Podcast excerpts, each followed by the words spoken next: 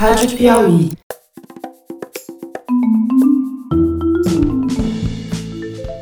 Sejam bem-vindos ao Maria Vai com as Outras, um podcast da revista Piauí. Eu sou a Branca Viana. O tema do episódio de hoje é por que que homem pode, de uma hora para outra, decidir fazer algumas coisas e mulher precisa de toda uma preparação para fazer essas mesmas coisas. Por exemplo, uma mulher resolve sair de casa meia-noite porque quer ir comer um pão na chapa na padaria da esquina. Não pode, ela tem que pensar, ela tem que pensar se é perigoso, se não é, se tem alguém para ir com ela. Não, o homem resolve comer o pão na chapa na hora que ele quiser, ele pode ir lá, vai, come o pão na chapa e volta.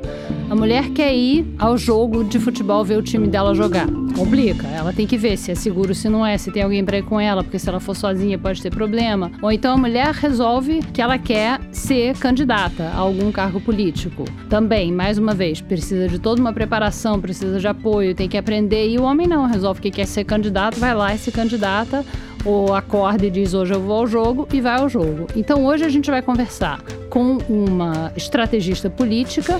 que a gente percebeu é que a gente só conseguia vender pesquisa para homens. Então, assim, quem a gente conseguia prospectar eram homens brancos é, que já são caciques de partido, ou enfim, que já têm dinheiro. Então, é assim, a cara do Congresso hoje, era exatamente o nosso público, né? E a gente percebeu, caramba, a gente tá aí usando o nosso conhecimento para ajudar a manter o status quo. E com uma torcedora do Palmeiras. Com cinco anos eu fui pro estádio a primeira vez. Então é uma coisa que eu não sei explicar quando foi, mas meu pai nunca me obrigou, porque eu sou menina. Então não era uma obrigação minha gostar de futebol. O episódio de hoje é exatamente sobre essas decisões que elas têm que tomar e por que que é mais complicado para elas do que é para os homens. Bom, meu nome é Karin Verwurt, eu tenho 28 anos, eu sou cientista política, né, de profissão. Eu sou presidente e cofundadora do Elas no Poder, que é uma ONG que trabalha com formação política de mulheres, e sou sócia fundadora da Methods Inteligência de Dados, que é uma empresa de pesquisa de opinião pública e pesquisa de mercado. E na tua empresa você faz o quê?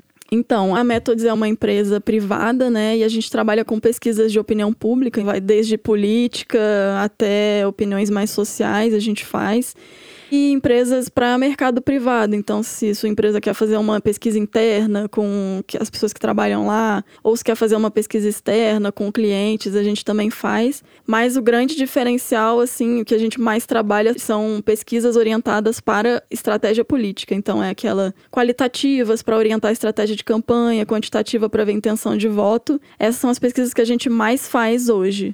E aí, por que, que você resolveu fundar também o Elas no Poder?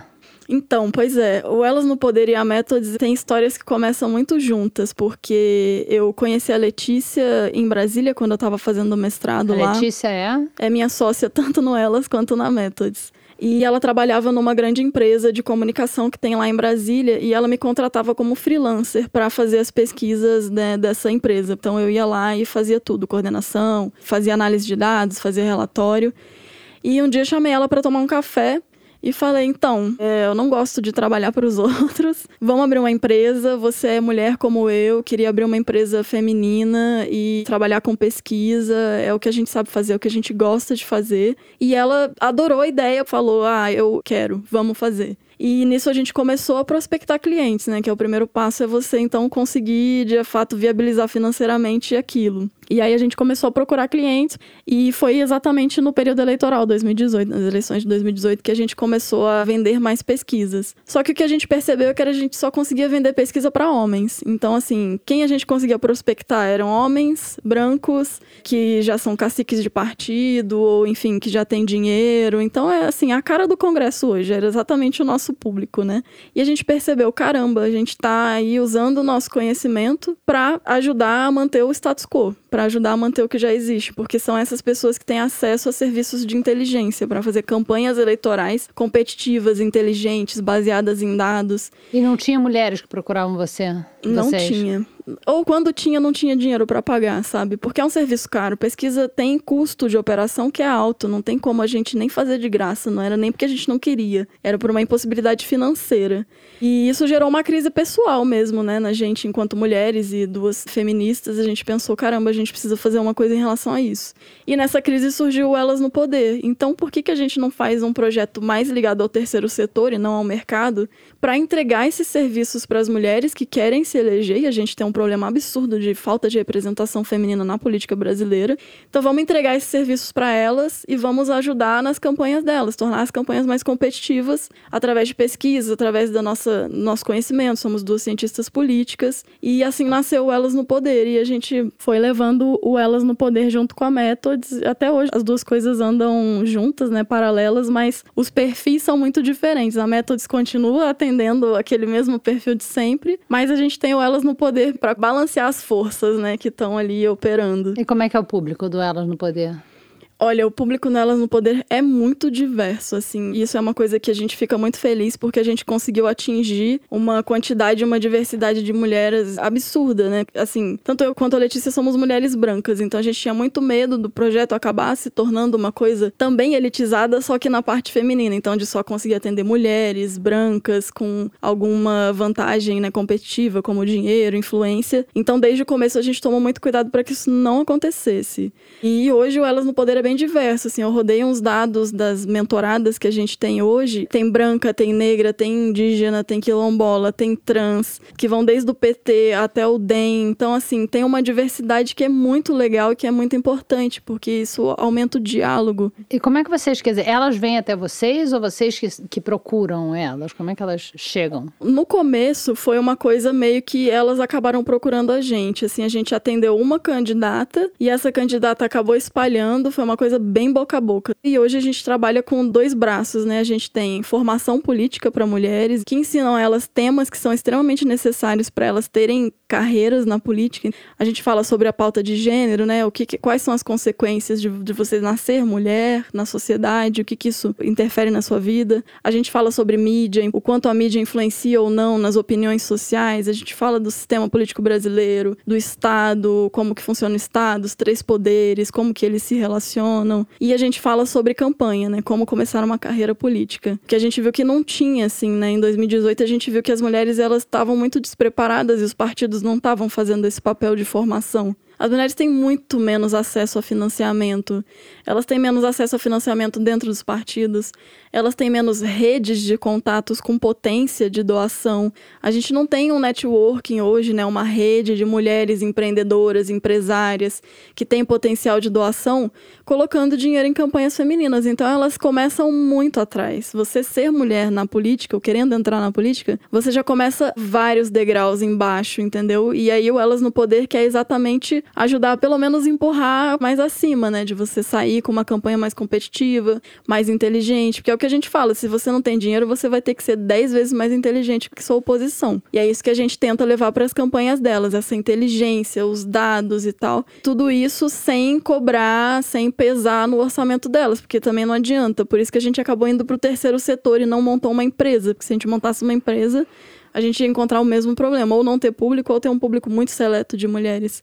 Inclusive, a gente está com financiamento coletivo aberto, porque as pessoas acreditam no que a gente está fazendo. Diz aí qual é o teu financiamento coletivo. Tá aberto no Catarse e para doar é só acessar o bit.ly barra doe para o Elas. E além do curso de formação, esse ano, como é um ano eleitoral, a gente está mentorando campanhas femininas. A gente está colhendo delas informações do que, que elas precisam saber, que elas não sabem, problemas de campanha, dúvidas. A gente colhe isso com elas através de pesquisas frequentes, conversas. E aí a gente transforma as dúvidas dela numa aula bem técnica, né? Não é uma aula teórica, é uma aula de assim, como fazer tal coisa, né? Como fazer uma planilha de orçamento. E aí a gente pega essas dúvidas, transforma numa aula e faz um webinar que a gente está chamando de mentorias coletivas. E aí essas mulheres participam para que elas consigam produzir as campanhas dela, o que a gente consegue fazer hoje com o orçamento que a gente tem. Quando você começou esse trabalho, mesmo com a tua experiência profissional e com a tua experiência acadêmica, teve alguma coisa que te surpreendeu nas mulheres em que você chegava ou que chegavam em você? Olha, tem uma coisa que é uma conversa que eu tenho frequentemente, assim, com outras mulheres mais experientes que trabalham nessa temática, nessa área, é que infelizmente as mulheres chegam na política, ou pelo menos com desejo político, elas chegam um pouco mais infantis. É uma coisa que a gente, inclusive, tenta muito desconstruir na cabeça delas. E assim. o que, que você quer dizer com isso, infantis? É muito uma coisa de, ah, é postar no Instagram, eu vou fazer um videozinho e tal, mas elas precisam entender que campanha eleitoral é guerra não é bonito. É guerra mesmo. Você tá competindo e tá competindo com peixe grande, com pessoas que às vezes têm muito mais potencial financeiro, entre outras coisas que você. Então você tem que ir para vencer. Você tem que ir assim, com sangue frio, com estratégia, com inteligência, porque é guerra. E as mulheres, eu acho que por elas terem ficado tanto tempo afastadas desse espaço, né, pela política não pertencer às mulheres por tantos anos, né, elas acabam entrando com uma visão muito irreal realista do processo, né? De, visão ingênua. É, uma visão ingênua, assim, de, ah, eu vou fazer uma campanha bonitinha e vai dar tudo certo. Não, Ou não vai dar tenho, tudo certo. Eu tenho uma boa causa, então as Exato, pessoas vão as pessoas vão acreditar, mas não é assim. Infelizmente, a política não funciona assim. E, na verdade, isso que você falou de guerra, as mulheres sofrem mais com isso também, né? Sofrem mais agressão. Muito, muito mais. As mulheres, elas sofrem diversas barreiras que os homens não sofrem, né? Primeiro, é uma barreira interna do psicológico. Isso foi uma coisa que também me surpreendeu muito trabalhando com mulheres, é o quanto elas não conseguem se enxergar nesse espaço. Por muitos momentos, o nosso trabalho, enquanto elas no poder, é um trabalho puramente psicológico, de assim, vai, continua, você consegue, você precisa, não para, porque a todo momento elas têm vontade de desistir. Ah, porque não, eu, eu acho que eu não consigo, eu não sou boa o suficiente, assim, isso é uma narrativa muito forte, que parece muito. E eu já trabalhei em campanhas masculinas e eles, em momento nenhum, falam que eles não são capazes ou que eles não merecem aquele espaço. É muito diferente. Se eles não conquistam aquele espaço, eles ainda falam: ah, absurdo, eu merecia, eu tinha tudo para estar tá lá. E as mulheres estão sempre assim, se autocriticando, refletindo: não, eu não deveria. Então, assim, isso também me impactou muito, né? E aí a gente acaba tendo que fazer esse trabalho psicológico de impulsionar e falar: não, você consegue, vamos lá. Além das barreiras financeiras, como eu já falei. E elas se convencem? Vocês conseguem criar uma proteção antes delas se jogarem nisso? Essa coisa de criar uma rede é muito potente. Então, eu acho que um dos grandes trunfos do Elas no Poder é criar essa rede, não só de apoio, mas uma rede que ela tá vendo que ela não tá sozinha, que ela tem outras candidatas ali, que tem outras mulheres passando pelos mesmos problemas delas. Então, é por isso que no nosso curso a gente fala sobre gênero. A gente abre o curso falando sobre gênero, porque sim, ser mulher vai ter consequências diferentes na sua vida do que dos homens, e isso precisa ser falado. Quando a gente já abre o curso falando isso, falando, olha, você nasceu do gênero feminino, né? E isso vai te trazer isso, isso e isso. E tudo isso que eu tô te falando não é opinião minha, porque o que mais tem é estudo mostrando quantos estereótipos de gênero eles afetam a vida do dia a dia da mulher. Quando a gente mostra para elas que isso é real, não é imaginado, não é mimimi da cabeça delas, a gente mostra que tem dados sobre isso, elas enxergam outras possibilidades. Então isso clareia a mente delas de uma forma que é muito bonita de ver. Porque a pessoa fica achando que tá louca, né? Que Fica. é só com ela, que as coisas acontecem. Exatamente, a gente sempre acha que a gente tá louca, porque é essa posição que a sociedade coloca, né? Se a gente reclama, a gente tá louca. Se a gente não reclama, é porque a gente gostou. De novo, né? Não tem como acertar.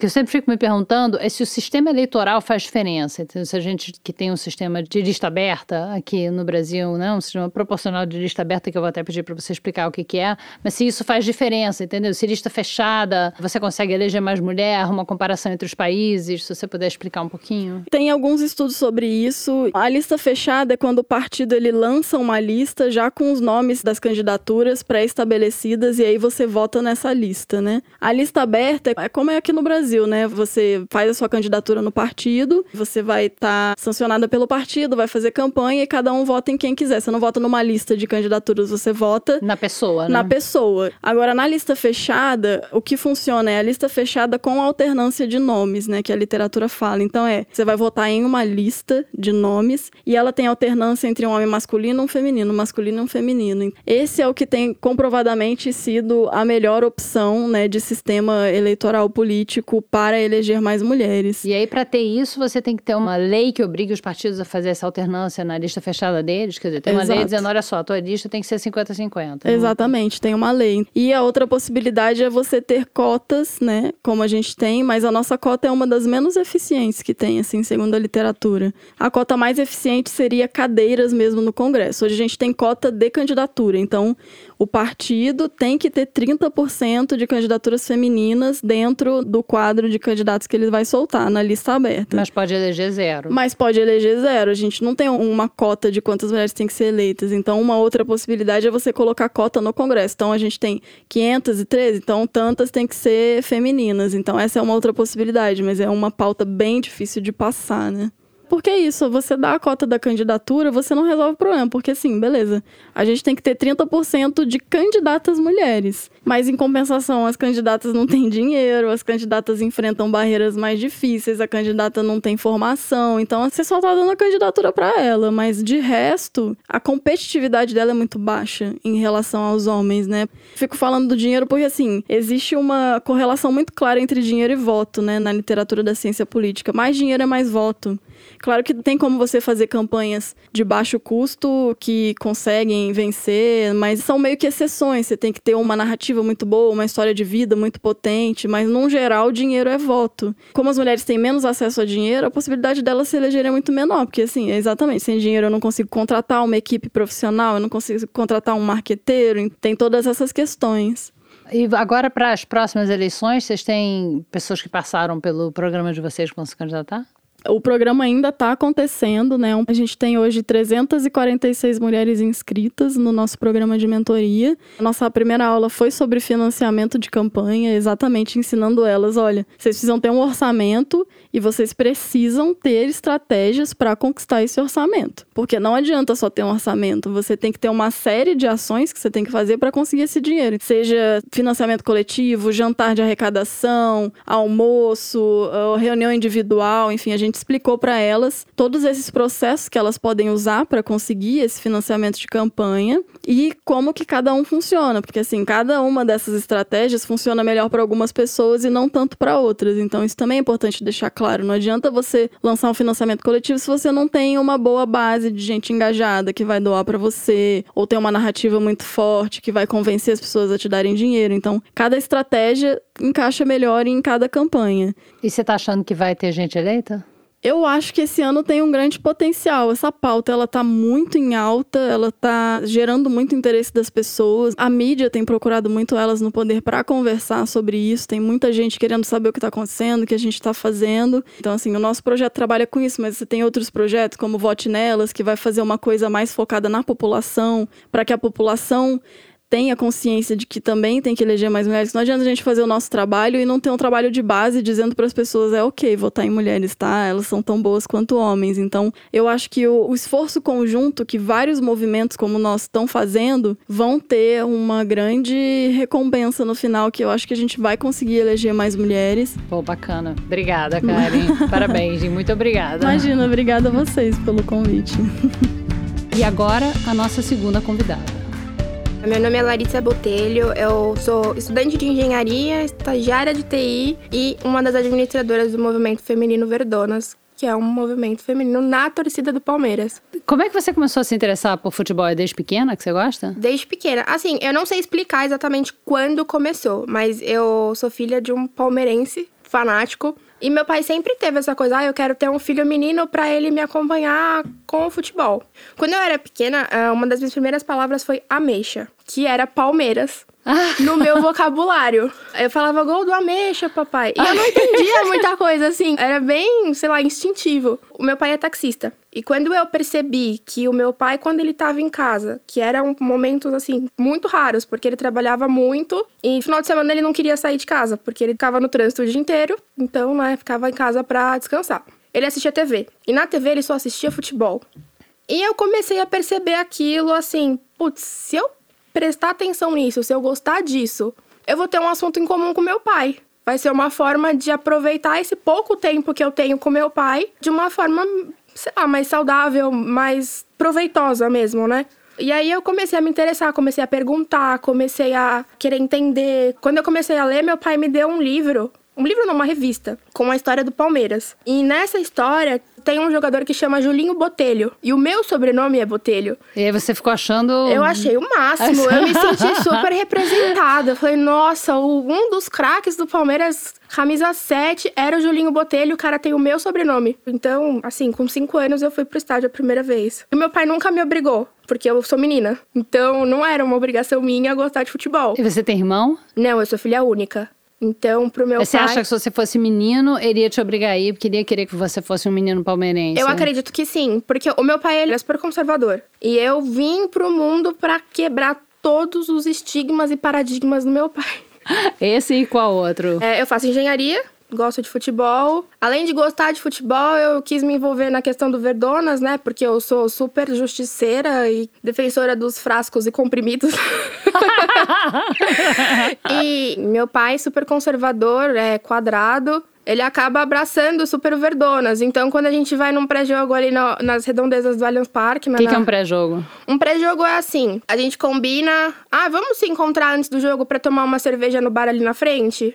Aí a gente manda nos grupos, porque nós somos em quatro grupos. O, ah, o Verdonas. O Verdonas, Você vai ter que explicar o que que é o Verdonas. Tá, o Verdonas, ele é um movimento feminino dentro da torcida do Palmeiras. O que que seria um movimento? Não é uma torcida organizada, porque muita gente tem essa ideia difusa de ser uma torcida organizada feminina. Não. Tanto que tem gente que é de torcida organizada dentro do Verdonas, mas nós somos algo completamente diferente. O movimento feminino ele incentiva a mulher a ir pro estádio, porque ainda hoje, no século 21, 2020, tem muita mulher que não vai pro estádio por N questões, por medo, por insegurança, por não se sentir pertencendo àquele local. Eu não vou te falar que todo jogo, em todos os setores, acontece algum tipo de violência ou de assédio contra a mulher, mas não é um ambiente que é assim. Nossa, eu faço parte desse lugar. Que tipo de coisa acontece com mulher em estádio? Porque eu não entendo nada de futebol e fui ao estádio muito pouco na vida, então eu não sei. Pode acontecer várias coisas. Eu, Larissa, já passei por duas situações super desconfortáveis. Em uma delas, eu tava com a minha mãe e com meu namorado. Foi um Palmeiras e Corinthians, é um clássico. Os torcedores estão mega emocionados. Tem É meio um... estressado. É meio estressante, tem um clima extra-jogo, né? Que tem aquela rivalidade, todo mundo fica querendo ganhar. Foi em 2018, no Campeonato Paulista. Eu tava num setor que eu sempre ia. No Allianz Parque tem um vidro em volta da arquibancada superior. E eu tenho 1,63m. Eu tava sentada. 4 horas da tarde num domingo com o sol batendo no vidro. Eu não tava enxergando nada. Levantei. O cara que tava atrás de mim começou a me xingar pra eu sentar.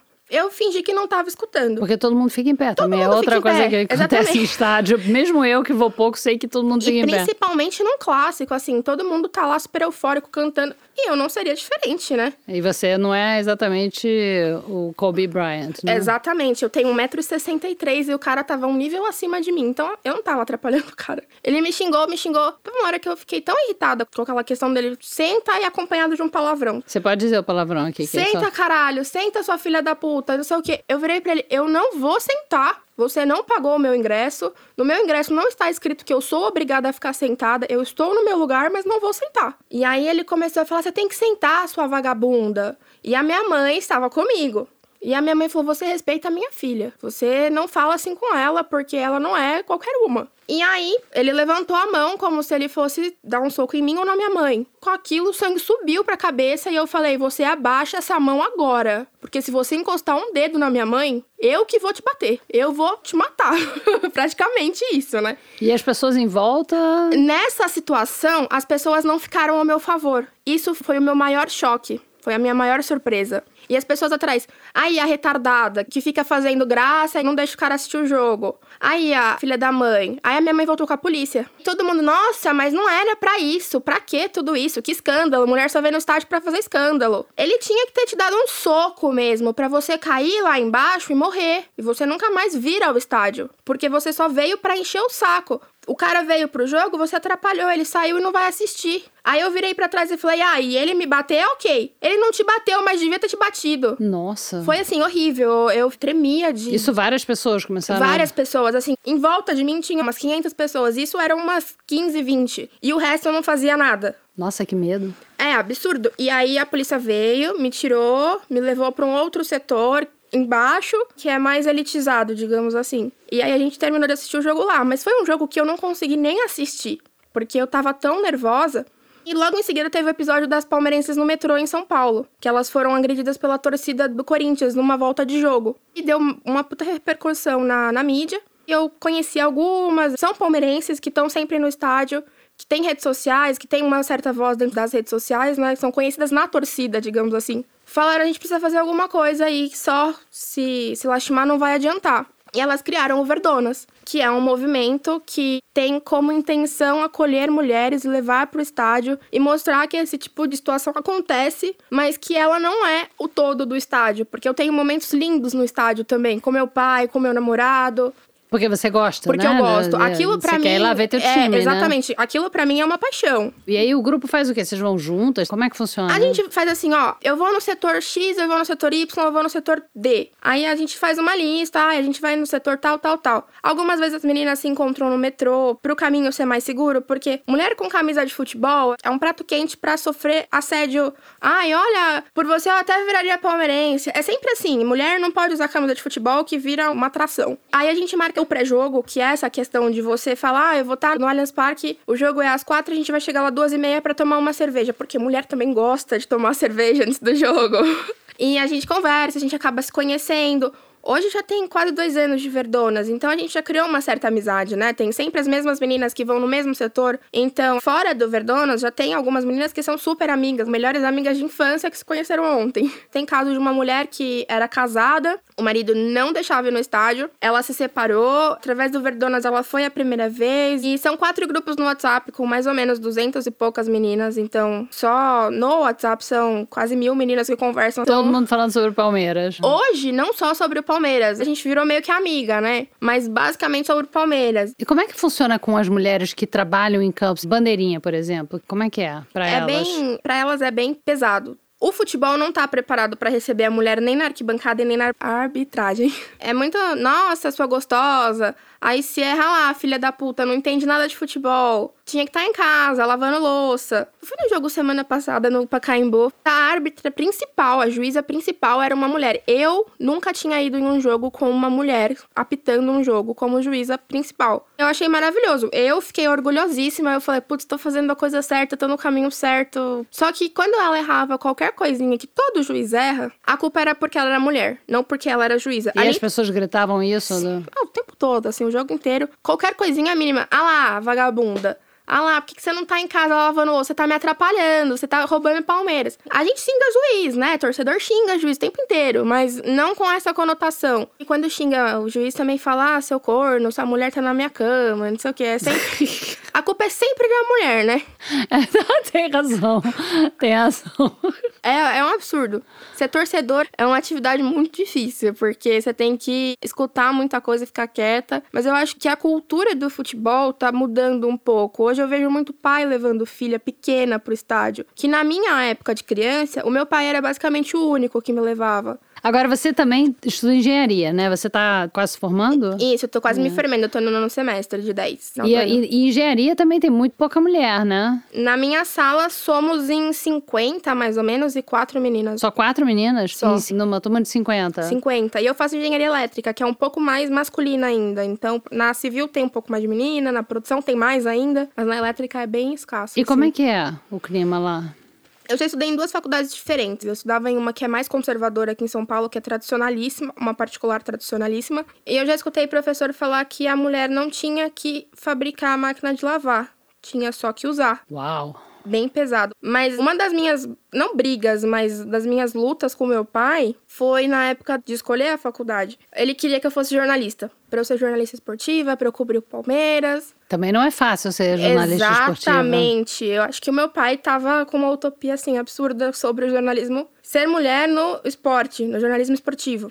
É, eu entrevistei uma repórter esportiva aqui no programa e ela contou coisas É absurdo. É. Mesma coisa que acontece com a bandeirinha, com a árbitra e tal, acontece com, Com o a repórter. né? Entrou no campo, Ser Acabou. alvo. É. Não, as líderes do Palmeiras é, nossa, queria que você estivesse lá na minha casa. Homem não pode ver mulher que vira a idade da pedra, né? Na engenharia, o meu pai tinha medo que eu sofresse preconceito no mercado de trabalho. que você não conseguisse emprego por ser consegui- mulher. Exatamente. Certo. Eu tenho um tio que ele é engenheiro, então ele foi a minha referência pra escolher a faculdade. Ele me inspirou a chegar onde eu cheguei, porque ele veio de uma família muito pobre, estudou numa faculdade particular que é super renomada.